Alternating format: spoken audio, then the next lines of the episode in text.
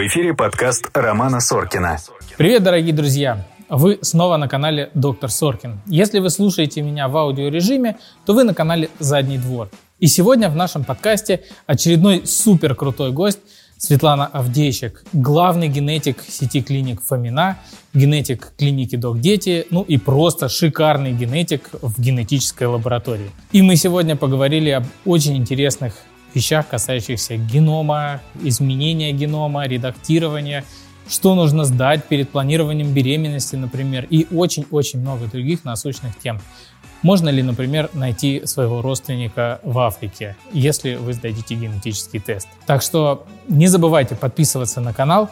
Если у вас возникнут вопросы, а они обязательно у вас возникнут, пишите их в комментариях, мы обязательно на них ответим. Ставьте колокольчик, чтобы не пропустить следующие видео, а мы погнали!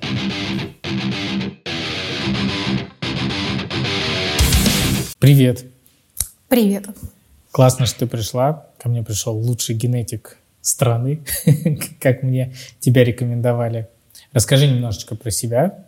Спасибо большое за приглашение. А, очень приятно. Я смотрела выпуски, регулярно смотрю и вообще слежу за тобой в Инстаграме. Очень приятно. Да, и, в общем, в таком прям восторге. Мне кажется, что очень такой ну, подходящий мне человек, вот, так что мне прям комфортно.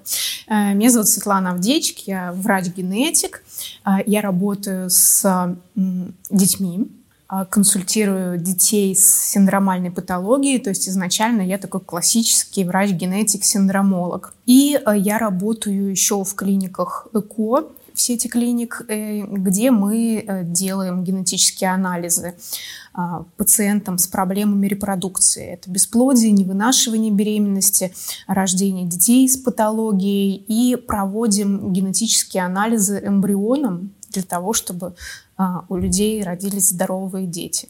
Так что Чудесно. я работаю в детских клиниках и во взрослых клиниках я главный генетик сети, федеральной сети клиник э, Фомина. И в Док Дети я работаю в клинике. И а, еще э, ну, основное да, мое место работы это генетическая лаборатория Medical Genomics, которая проводит самостоятельно анализы а, при КО анализы эмбрионов, неинвазивные пренатальные тесты и э, специализируется, изначально специализировалась на анализах родства, отцовства. То есть огромная доля рынка, это лидеры, и именно по родству. А... То есть даже не какие-то пренатальная диагностика или там какие-то уже, а именно вот такое вот. Да, такие анализы, которые, ну, можно сказать, не медицинские тоже. Класс. И медицинские, и не медицинские. Я всегда у врачей спрашиваю, что такого травмирующего произошло у них в детстве, что они решили стать врачами. А, династия врачей. Мама врач, бабушка врач. И, Генетики я... тоже?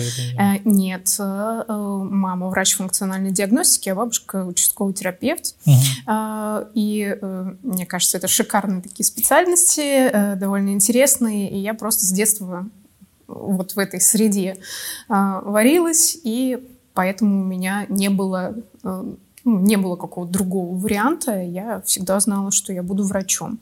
Ну и еще меня, конечно, еще такой эмпат, мне постоянно хочется там помогать людям, понимать, разбираться а, и а, делать что-то такое осмысленное, прям делать дело какое-то настоящее. Медицина для этого очень подходит.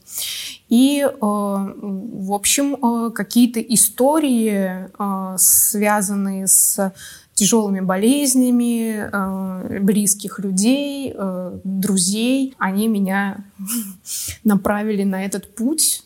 Я хотела помогать а почему твой выбор пал именно на генетику? Ведь есть много клинических специальностей там, даже функциональной диагностикой. Ну, в общем, да, э, клинические специальности э, есть, и они меня очень интересовали. Я работала какое-то время в неврологии и готовилась на невролога. Генетика была моей, моей, моим хобби. Это, э, это моя страсть, такая вот прям любовь но я не думала, что я могу быть врачом-генетиком, потому что мне казалось, что это как-то нереально, это нужно. Э, я э, жила не в Москве, а в Твери, училась в Тверской медицинской академии, и ну, я не знала, что можно там в Москву уехать, в ординатуру. Мне казалось это сложно. Я как-то шла в неврологию, потому что там работала. Вот, но генетикой я занималась прямо с первого курса. А, то есть в первом, на первом курсе я уже э, пересчитала всех детей с синдромом Дауна в Тверской области, подняла архивы, посмотрела, что при беременности было изменено, сделала какую-то статистику, а, опубликовала студенческую научную работу. После этого я а, была в совете СНО, студенческого научного общества, организовывала конференции, участвовала в конференциях. И, в общем, так получилось, что я сидела постоянно на приемах с генетиками и помогала, да, собирала какую-то статистику, и к концу э, института я уже ориентировалась шикарно в генетике. У меня были выступления на всяких международных конференциях, огромное количество всяких дипломов, но это прям такое хобби, такая вот любовь. А я думала, ну, работа — это работа отдельно, да. А потом оказалось, что я выпускаюсь из лечебного факультета врачом-лечебником, внезапно с красным дипломом, внезапно э, у меня какие-то там победы на конференциях, оказывается, это важно. И на меня выдира... выделяют федеральное место в ординатуре в Москве. Я, конечно, туда уезжаю. Это было просто счастье, и это были, наверное, вот самые счастливые вообще годы просто в моей жизни, потому что я поняла, что я буду заниматься своим любимым делом, и мне за это еще и платить будут. Ну, то есть генетики, они тоже после университета, это лечебный факультет, да? Лечебный факультет, либо педиатрический факультет, э, и после этого нужна ординатура. Это какой-то специализированный институт или лаборатория генетическая, или это просто обычный стационар, где есть генетик? Это э, или медико-генетический научный центр, или там э, какие-то институты с повышением квалификации. На самом деле кафедр в России осталось, по-моему, три всего. То есть такая дефицитная профеия. А вообще вот э, количество генетиков, оно удовлетворяет нуждам населения? Нет, не удовлетворяет. Мало. Да, нас... А, ну, если там акушеров-гинекологов тысячи, тысячи, да, то нас сотни, и, э, наверное, даже человек 500 на всю Россию не будет, скорее всего. Жесть. А в практически любой медицинской специальности ну, довольно много мракобесия. А как с этим дело обстоит в генетике? Мне кажется, ну, это вот как математика, там сложно куда-то шаг вправо, шаг влево. Сложно мракобесить? Нет. Нет? Не сложно. А, есть генетические лаборатории, которые очень хорошо мракобесят и прекрасно зарабатывают на этом, на э, каком-то ну, интересе людей э, биологическом. А, ну, мы об этом еще поговорим чуть попозже. Mm-hmm. А, вот ты сказала, самая большая доля генетических занятостей у генетиков это те, лаборатории, это тесты на отцовство. А кому еще нужен генетик, э, если мы не определяем отцовство? А вот что должно насторожить человека, да, что ему вот нужен генетик? Первое – это генетические заболевания – обычно они проявляются в детском возрасте, некоторые у взрослых. Это не обязательно неврология какая-то тяжелая, э, болезнь там Дюшена или спинальная мышечная атрофия. А, вот это могут быть пороки развития, может быть необычный внешний вид, такие да, особенности фенотипа, как синдром Дауна, да, есть а, очень специфический внешний вид. И, в общем, врач-генетик вот так вот с порога может поставить примерно 200 заболеваний просто вот по внешнему виду. А, пороки развития, задержка развития, умственная отсталость, э, тяжелые неврологические нарушения, э, глухота, э, там, аномалии глаз, зрения, глазные заболевания. В общем, огромное количество заболеваний развивается по генетическим причинам из-за мутаций в генах. И врач-генетик выбирает метод обследования, обследует пациента, устанавливает диагноз. Дальше понимает, кому передать и каким образом пациента вести или лечить, или можно составить какой-то индивидуальный маршрут ему, ну, то, что называется менеджмент, а, а у нас это называется диспансеризация. А, каким образом можно еще запланировать потомство. Э, либо при беременности выяснять, что не так с ребенком. То есть уже после беременности, да, ну, во время беременности. Да, во время беременности, либо до беременности э, выяснить риски рождения ребенка с патологией и запланировать ребенка без патологии. То есть, по идее, каждой паре нужно прийти к генетику перед тем, как э, начать планировать ребенка. Вот это было бы идеально. Да, и сейчас появляется вот эта культура планирования беременности. Возможно, а, потому что начали показывать там в СМИ э, детей с патологией. Э, спинальная мышечная атрофия стала видна, э, начали обсуждать вот это дорогостоящее лекарство э, генетическое как бы, да, для этих детей, собирать огромные суммы. Люди начали задумываться, что можно сделать, да, чтобы не родить ребенка, которому потом нужно собрать там сотни, э, там миллионы а, да, миллионы. а ты вот лечение. говоришь, у ребенка, если глухота, какие-то проблемы со зрением, угу. да, то есть, по идее, ну, у многих же детей есть какие-то проблемы, да, со зрением. Угу. Их надо ввести к генетику тоже, да, чтобы исключить какую-то генетическую патологию. А, нет, это обычно серьезные заболевания. А, то есть это прям да. видно, что что Есть какие-то, да, однозначные признаки, и э, врач каждой специальности примерно может себе представить, э, да, что здесь что-то серьезное. Здесь что-то серьезное, непонятное, здесь нужно какое-то расследование. Направляет к врачу генетику, а дальше уже работа врача-генетика а, напоминает такой детектив. Мы начинаем собирать, собирать данные, и дальше происходит дифференциальная диагностика. То есть мы ищем э, диагноз, мы думаем, что это может быть, и выбираем методы обследования а, нужно понимать, на каком уровне это произошло. На ранних этапах органогенеза, то есть когда, на каком уровне, когда был человек-эмбриончик, что пошло не так. Или еще в половых клетках родителей это было заложено и проявилось когда-то после рождения. Врач-генетик вот эту вот логику выстраивает. Но обычно генетика — это серьезное заболевание. Mm. То есть это что-то тяжелое. Сейчас э, есть много разных тестов, да, вот, наверное, это относится отчасти вот к тому, что кто-то мракобесит, но вот мы видим рекламу, да, сдай тест и узнай там, какие заболевания тебя ждут в будущем. А, что из этого действительно фуфло? Есть ли нормальные тесты, которые могут предсказать заболевания какие-то? Все фуфло. А, ну, в общем, да.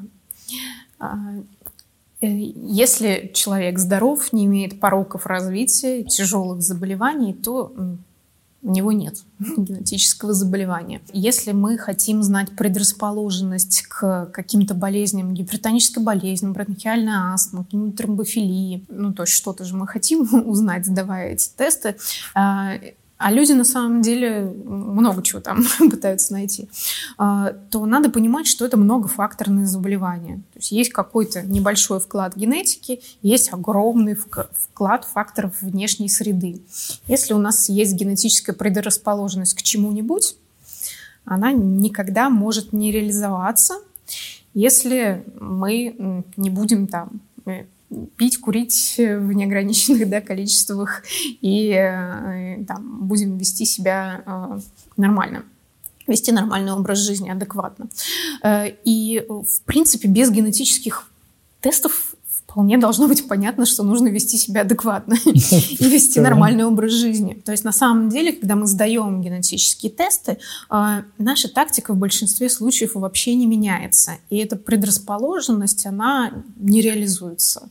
То есть это лишний фактор стресса для человека, когда он понял, что... Его... Конечно, да. И поэтому такие тесты должен расшифровывать врач-генетик, и мы очень не любим расшифровывать эти тесты, потому что э, врачи-генетики, которые которые ну, некоммерчески не зарабатывают вот на такой э, плохой истории, а, а врачи-генетики, которые работают с реальными проблемами, э, ну, они не любят, когда приходят пациенты и вот эту вот ерунду за много-много там тысяч рублей раскладывают, а, когда им нужно бы запланировать беременность, сдать хотя бы анализы на носительство спинальной мышечной атрофии и муковисцидоза, а не заниматься вот этой вот вещью.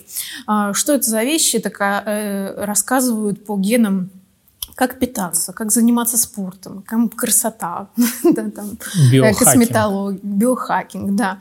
Вот это вот все очень такие вот привлекательные, модные истории, но к сожалению, э, они больше запугивают человека и дают какие-то абсолютно стандартные рекомендации. Э, и нужно понимать, даже если там, вы сдали анализ и э, получили результат, что ваш риск какого-то неблагоприятного события с вами э, повышен в 10 раз. Ну, то есть риск там рака какого-то повышен в 10 раз. Все, человек там впал в депрессию, вышел в окно просто. На самом деле нужно представлять себе, каким образом понимать вот это вот повышение в 10 Это, это дико пугает. Это дико пугает, если тебе пишут, что у тебя риск там инсультов, инфарктов повышен в 10 раз. Но если э, поговорить с врачом-генетиком, врач-генетик скажет, что у вас базовый риск изначальный у каждого человека 0,0001. Если он повысился в 10 раз, то он стал 0,001. Он даже не один процент, да? Или... Ну, так уже звучит немножко проще, легче. Да. То есть риск остался низким на самом деле, но человека запугали, а, а, продали ему какие-нибудь препараты, э, да, какие-нибудь витаминки, БАДы под это дело, или э, просто продали там красивые тесты с красивыми рекомендациями, он там пошел заниматься спортом, правильно питаться. То есть для кого-то это может стать мотивацией вести правильный образ жизни. Для кого-то это будет очень стрессовым фактором до тех пор, пока он не поговорит с врачом-генетиком. Но разгребать эти тесты на самом деле очень, очень не хочется, такое неблагодарное дело, потому что не хочется себя тратить на ну, такие вещи. Хочется свои, ну, в себя же вкладываешь много, ездишь там на международные конференции по разным странам, тратишь ну, то есть, если время, хочется узнать все-таки о своем будущем, надо пойти к врачу-генетику, а он уже скажет, что нужно, можно да, сдать. что хорошо, что плохо, что имеет смысл, а что э, является просто маркетинговой историей, которая, ну, прикольно. Ну, это прикольно, я согласна, что это прикольно, но... А, но это можно было бы эти там, 15 тысяч потратить на классный там какой-нибудь кардиологический чекап, сдать такую холестерин. Колоноскопию ну, под наркозом. Опять сделать. же, да. Есть разные сайты, которые отслеживают генеалогическое древо, и вот есть тесты генетические, которые, по заверениям маркетологов, наверное, говорят, что узнаете, с каких неандертальцев пошла ваша родословная, э, откуда вы там, с какого угу. континента. Действительно можно узнать, откуда были твои древние родственники. Можно кое-что узнать, но очень ограничено. А, как правило, если такие анализы сделаны корректно и выданы корректные результаты, э, не оформленные только отделом маркетинга, а оформленные действительно согласно данным научным, а, то человека обычно ждет разочарование. Человек говорит, верните деньги. Потому что а, всем хочется вот этот график стопроцентный, и чтобы там было нарисовано, что на... 3% итальянцы, Да, 4%... я итальянец, я еврей, я грузин я там русский, я украинец. Вот почему что... я люблю хинкали. А, да, и э, чтобы обязательно это все складывалось в сто процентов, и все это было именно вот так. И славян тоже нужно развести, и азиатов тоже нужно развести обязательно, да. И русские должны быть русскими, хотя у нас в России очень разные фенотипы. Ну, вот, то есть там центральный федеральный округ и азиатская часть э, очень отличаются. На самом деле оно так не работает. То есть там определяются определенные э, в генах определенные участки, называются гаплогруппы. И по ним можно э, наблюдать, э, как, э, как мигрировало человечество, как расселялось человечество там, по земному шару. Там были какие-то периоды, больших миграций и малых миграций. И мы там все вышли из Африки и дальше начали расползаться по земному шару. Ну, вроде бы так, да. И дальше, ну, как бы такая вот логичная вроде бы вещь, что люди, которые жили в одной части земного шара, они имеют одну генетику, а которые в другой части земного шара, они имеют другую генетику. Вот, на самом деле все очень смешано, и а, различия не такие большие, как нам кажется. И а, различия внутри какой-то группы, которую бы нам хотелось а, там видеть однородной, они тоже большие.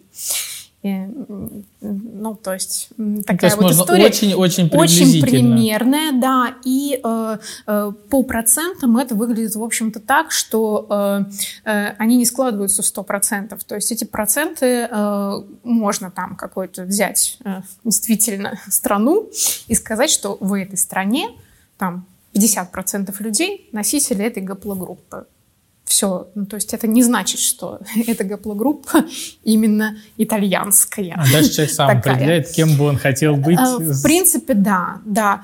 И что дальше? Да? То есть действительно, как, как эти знания применить. Поэтому обычно люди разочаровываются. Хотя есть э, генетические лаборатории, которые делают просто э, результат такой, как хочет видеть человек, и люди довольны таким результатом. Ну и, в принципе, они не, как бы не неправы. Они трактуют просто в определенную сторону. Да.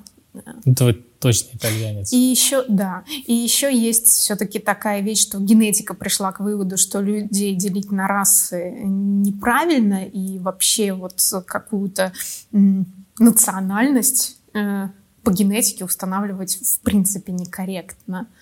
Э, это некорректная история. Национальность — это больше про самосознание. Есть генетические различия, но они не такие критичные, как нам бы казалось. Мы можем узнать о каких-то своих предках, но это не абсолютная история. Но есть такие э, есть такие а, сервисы, да, где можно э, сдать свою ДНК, и она в, в, будет находиться в каком-то да, на каком-то портале, да, какая-то база, и люди, которые загрузили туда свою ДНК, тоже будут это видеть, и можно найти своих родственников. Вот такая Но это вот работает. история есть, да. И я вам скажу, что ну, с этой историей, во-первых, мы можем там найти родственников не своих, а какое-нибудь ложное отцовство, да, каких-нибудь там двоюродных, двоюродный папа. Генетика, вот есть такое ограничение, да, в генетике, что мы иногда Упс. напарываемся, да, вот на эту вещь, на ложное отцовство, а, около 20%. А, то есть, как бы, если... Это большой процент. Если да, или даже, ну, то есть, большая вероятность ошибки, одна пятая, да? А, на самом деле, э, вероятность ошибки не по прямому вот отцовству папа-мама, да, а вот дальше по родственникам вероятность ошибки огромная. У нас могут случайно совпасть какие-то локусы с каким-то другим человеком, и это не значит, что он какой-то обязательно ваш родственник. Не обязательно. То есть есть элементы совпадения, и действительно это не точно, это высчитывается ну, каких-то процентов. Там чуть а ли вот, не 99. Э, э, да, э, отцовство можно таким образом установить, да, 99, куча там девяток, материнства тоже. Вот, а если мы говорим вот уже о родословной большой, о дальних а, родственниках. я думал, что это Вот говоришь... это уже так не... да, так, так точно То есть, если работает. мы устанавливаем отцовство, то там можно прям почти со стопроцентной да. вероятностью сказать. Да, да. Но я могу сказать, что вот эти сервисы по поиску родственников, они работают и без ДНК. ДНК. Да, Без разницы. То есть тоже И, э, ну, лично у меня есть такая история. У меня сработал таким образом сервис. Я когда-то зашла на сайт, э, на котором можно нарисовать свою родословную. Э, есть такие вот бесплатные сайты, есть там платный какой-то функционал, когда ты уже ищешь своих родственников. И я, мне просто было это интересно. Я заполнила там максимально подробно свою родословную. И я указала какие-то данные о, о нас. И забыла об этом этом на пару лет. И вдруг в, каком, в какой-то соцсети какой-то человек меня находит и начинает присылать мне фотографии черно-белые, и я узнаю на них просто свою бабушку, которая живет на Украине, э, в, в таком вот маленьком-маленьком маленьким ребенком. И сердце мое начинает биться часто, и я понимаю, что это не какой-то маньяк, там, который хочет с вами познакомиться. Родственник. Это реально мой брат.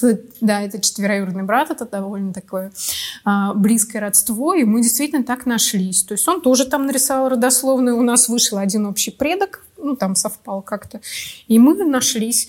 А, я ему ответила, он через три часа уже приехал ко мне со своей семьей, и из этого вышла шикарнейшая история, потому что мы начали смотреть родословную, и оказалось, что мой прадедушка э, причислен к лику святых, потому что он в 1937 году был репрессирован, он был священником, и он был причислен к мученикам и святым, и мне это было очень интересно с исторической точки и, и зрения. И м, благодаря этому факту собирается огромная семья. То есть оказывается, что все подтягиваются, потому что не только мне это оказалось интересно, а многим. И мы просто вот этим сервисом, без какой-то ДНК-анализа, просто нарисовала родословную. Классная история. Где-то. Да. Мы в результате сейчас такую огромную семью собираем и общаемся друг с другом, и ездим вместе куда-то по каким-то историческим местам. В общем, а, родословная — это такая, э, такой источник силы, источник каких-то исторических открытий, и не обязательно для этого сдавать анализы ДНК, которые могут нас повести по какому-то тоже ложному следу на самом деле. И Класс. запутать иногда. Вот хотел еще спросить про тех, кто готовится к э, зачатию ребенка. Угу. А, ну, в идеальном мире все идут сначала генетику. Угу. А, если не все идут, что обязательно должно насторожить, например, гинеколога, да, который участвует в планировании беременности, ну, осматривает э, женщину, чтобы направить генетику? Э, есть некоторые вещи, которые могут насторожить в плане патологии. Тогда это обязательно консультация генетика. И есть просто группа планирующих беременность, которые могут сходить в генетику, генетик соберет родословную, задаст какие-то специфические да, вопросы, и поймет, какие тесты перед беременностью лучше сдавать. При подозрении на патологию это потери беременности множественные, это длительное бесплодие неясного генеза.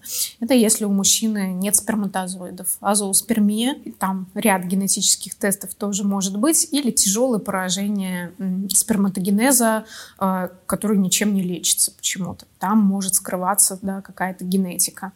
Э, то же самое у женщин, если есть там преждевременное истощение яичников, если есть нарушение э, гормонов какие-то странные, да, которые не, не укладываются в привычную картину, тогда можно направить генетику, чтобы генетик уже э, с этим поработал детальнее. И э, самое главное, когда есть сочетание какой-то патологии. То есть есть проблема, и при этом вдруг еще с, есть с из какой-то другой системы органов еще проблемы. Вот эти вот синдромы, сочетания симптомов, они часто говорят о том, что у человека э, есть какая-то мутация, которую он может передать потомству, и мы можем да, как-то с этим поработать. Есть ли какие-то тесты, которые вот ну, всем, кто приходит в генетику, планирующим ребенка, назначаются? То есть может, например, минуя генетика, пойти в лабораторию и сдать, например, какие-то определенные тесты? Или ну, обязательно через генетику? Лучше через генетику, но можно посмотреть свой кариотип крови, то есть вот хромосомы свои под микроскопом, посмотреть такой классический анализ кариотипа крови. Э, если там есть перестройки, э, такие бессимптомные, то повышен риск рождения детей с пороками развития, с умственной отсталостью и повышен риск потери беременности или не наступления беременности. Тогда мы человека приглашаем в ЭКО с генетической диагностикой эмбрионов. А, и можно сдать анализы на носительство мутаций в генах серьезных заболеваний. Это спинальная мышечная атрофия, муковисцидоз как минимум. есть расширенные панели, куда входит огромное количество генов. Вот их уже выбирает врач-генетик индивидуально, что подходит именно этой а, паре. Какими технологиями сейчас пользуются генетики? Потому что ну, ДНК же это вот это маленькая штучка. Да, мы можем исследовать генетический материал на разном уровне. И в каждой клетке, в ядре наш генетический материал, хромосомы. То есть ДНК свернута в хромосомы. В каждой клетке 46 хромосом. Их можно прям увидеть под микроскопом, под большим увеличением. Это кариотип крови. Довольно древний такой анализ, простой. На самом деле подходит больше для планирующих беременность.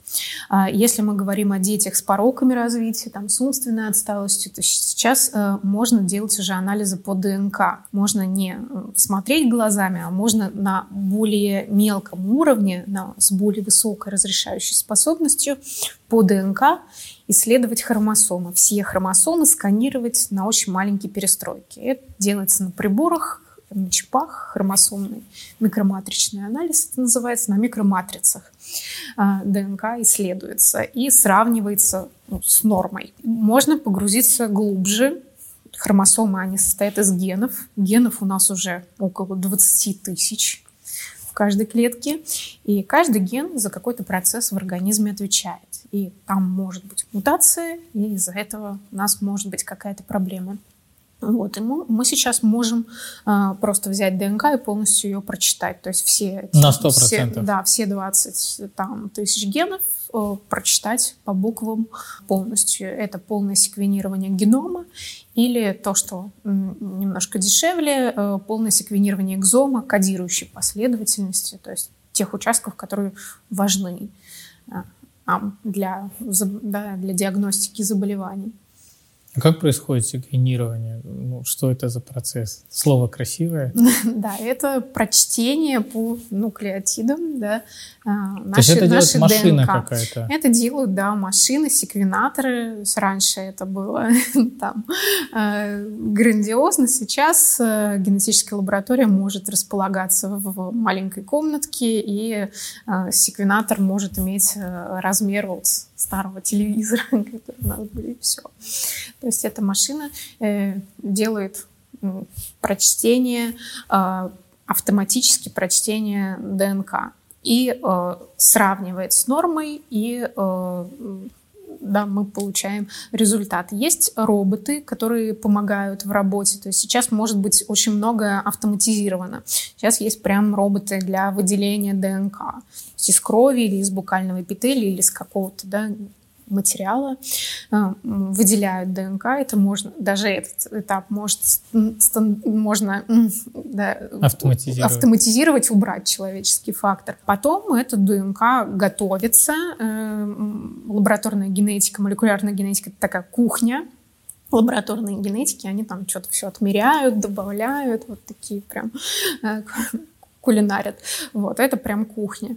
То есть они готовят эту ДНК для определенного секвенатора. Это называется подготовка библиотек. То есть они э, нарезают ДНК определенными фрагментами, чтобы скормить машине. И дальше машина э, эти фрагменты читает и уже э, автоматически их рас, раскладывает по всему геному. И э, вот эти генетические данные большие-большие данные, а, с ними дальше можно что-то делать. То есть они могут храниться, их можно передавать биоинформатикам для расшифровки, анализировать, переанализировать, искать в них разные вещи в зависимости от задачи.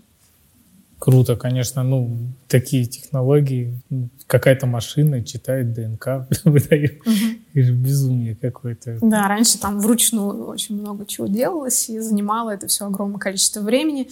Сейчас э, э, секвенатор можно там запустить на ночь и на утро э, уже получить там данные, с которыми можно работать. Дорого ли ходить в генетику? Я имею в виду не стоимость приема, а вообще вот стоимость анализов. Вообще это дорогостоящие анализы? Смотря с чем сравнивать. Если сравнивать с, с рождением ребенка с патологией серьезной, с вложениями, то это недорого. недорого да. Ну а вот средний, и... ну вот тем, кто все приходят генетику, и вот эти тесты на наиболее часто встречающие тяжелую патологию. А, да, ну э, кому-то, э, кто-то может уложиться там в 15 тысяч рублей. Условно. То есть это многим доступно. Да? Кому-то нужны расширенные генетические анализы, это могут, может быть там 100 тысяч рублей или немножко больше. А сколько стоит вот. расшифровать ну, полное прочтение генома?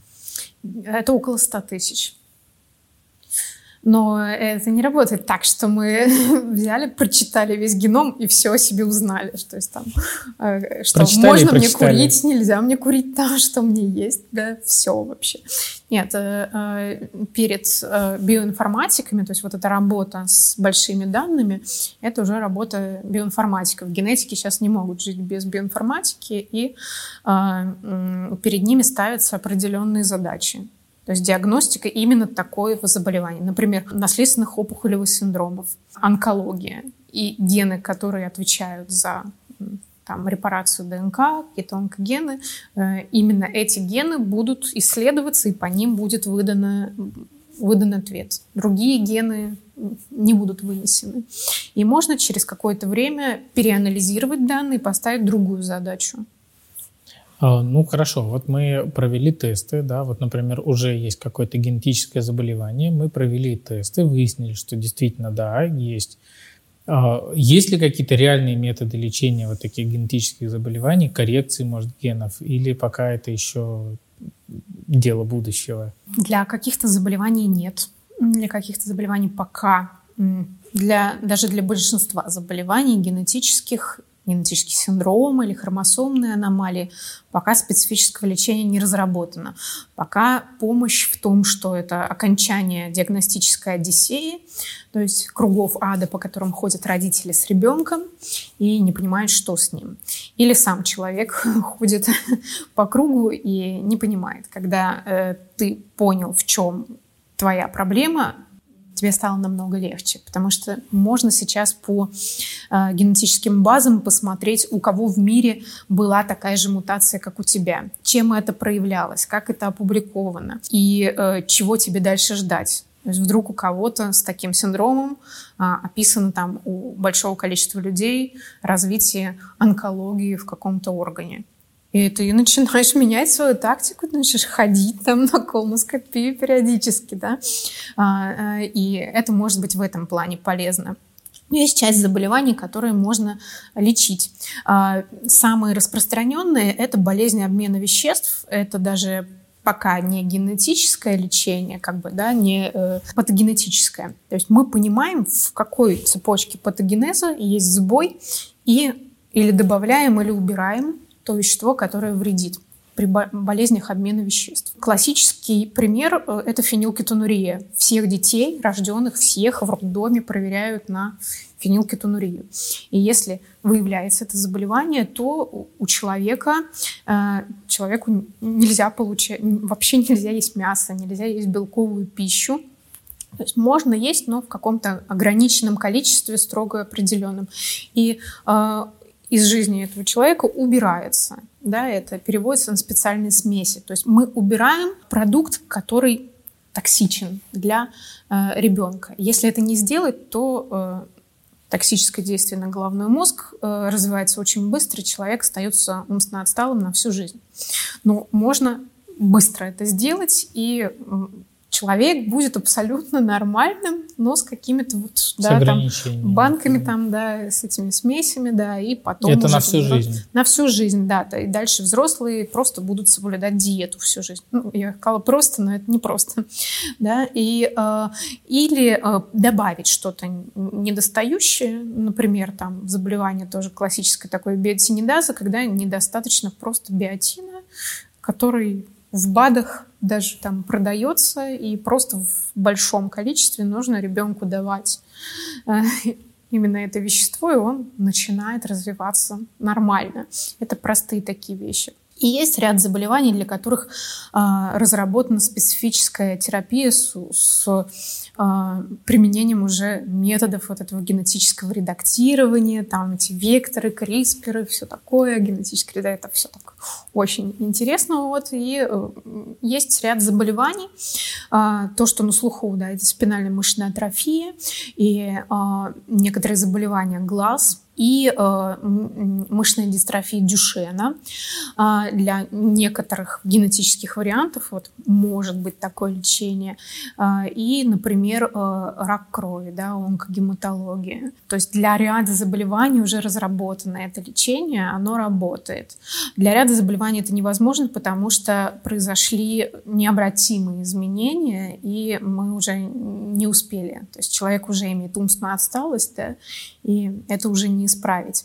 А, но со спинальной мышечной атрофией тоже такая история, что нам нужно успеть, да, потому что э, заболевание развивается стремительно, и а, еще там пять лет назад, например, мои пациенты, я могла сказать, что все мои пациенты умерли да, все детки умерли. А у них нет умственной отсталости, они да, умненькие, но у них развивается мышечная слабость конечности, да, и потом уже дыхательная мускулатура. Mm-hmm. Из-за этого они попадают на ИВЛ, и из-за этого, а, в общем, из-за дыхательной недостаточности погибают.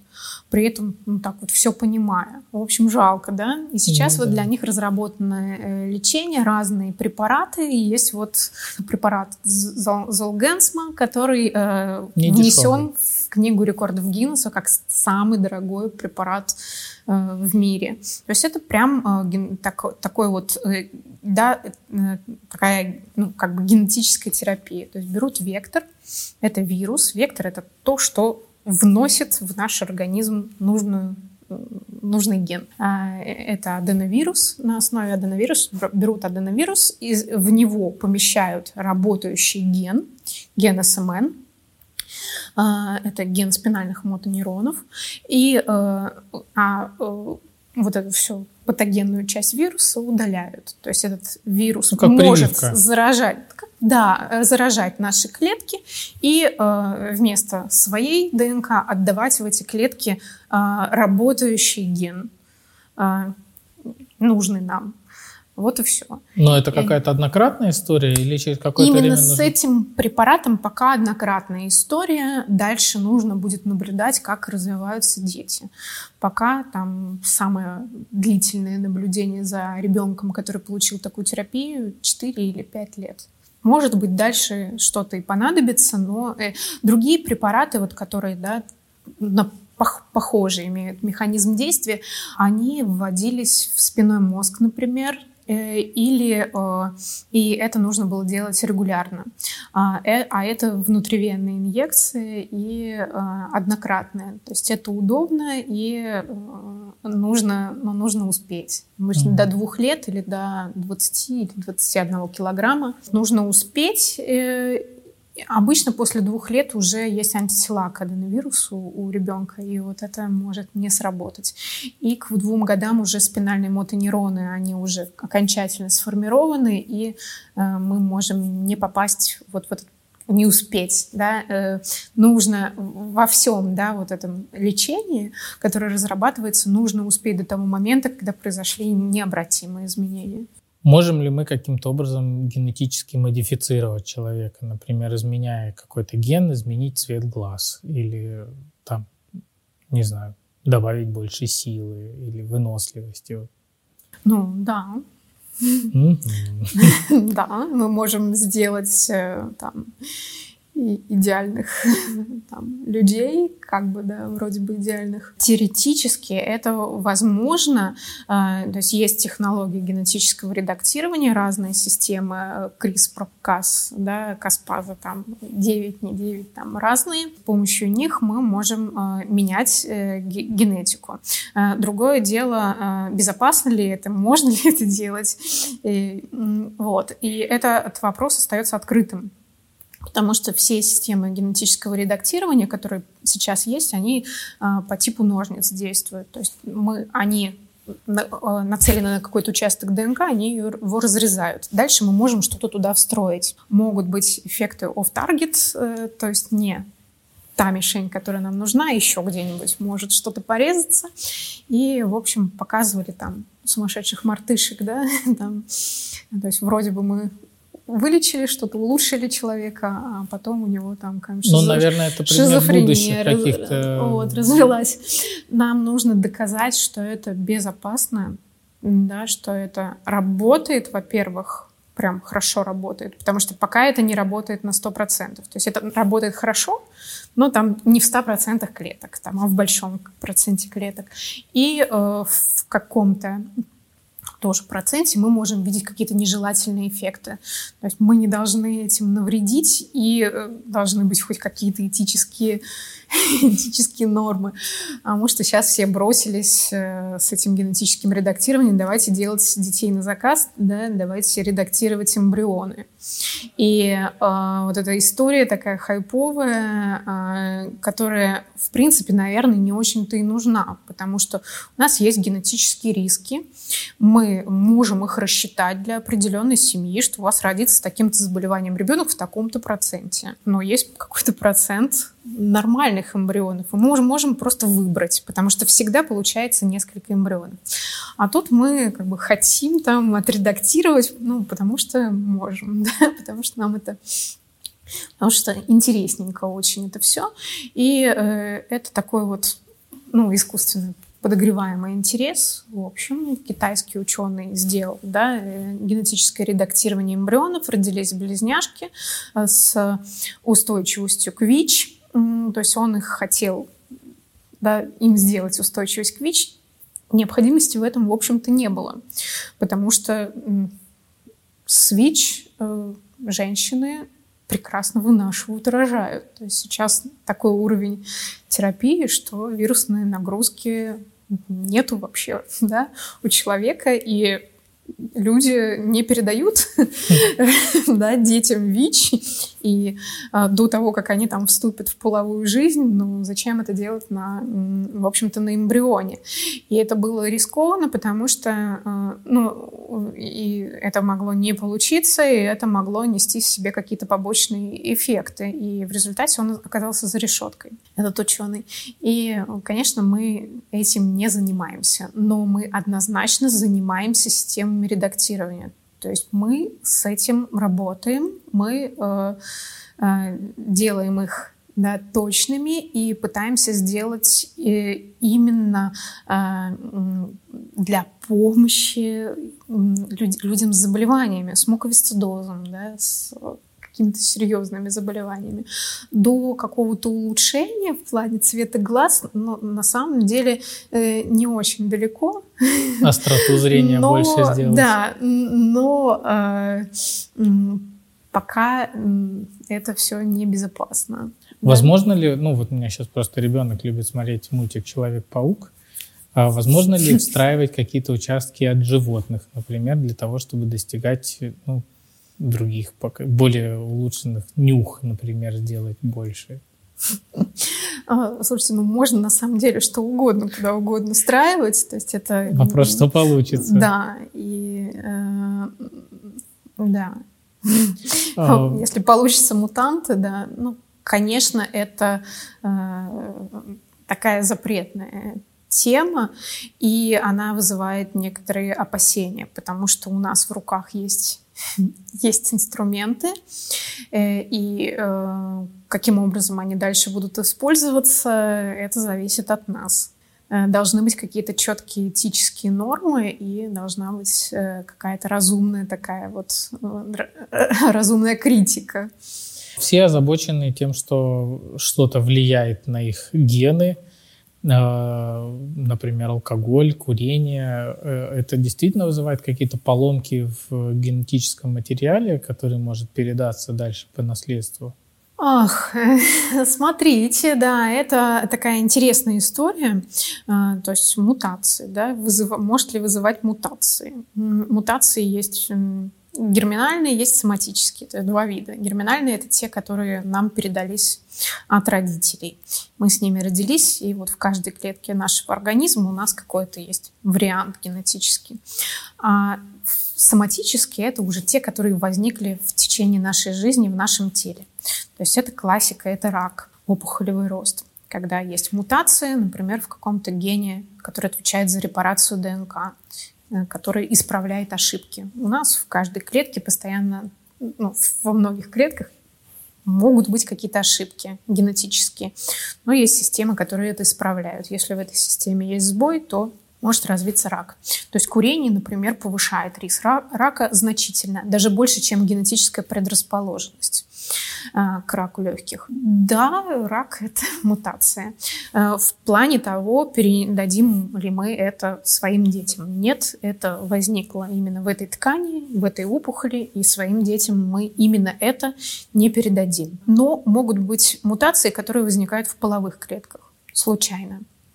Вот здесь уже действительно доказано влияние каких-то факторов, и э, доказано влияние радиации, химикатов, там, излучения и возраста. А сейчас есть такие работы, где изучается это. Женщин, на женщинах это сложно изучать, но почему-то какие-то мужчины согласились на то, чтобы э, их яички там разрезали и посмотрели, что у них там. Что у них там. Наверное, очень бедные мужчины.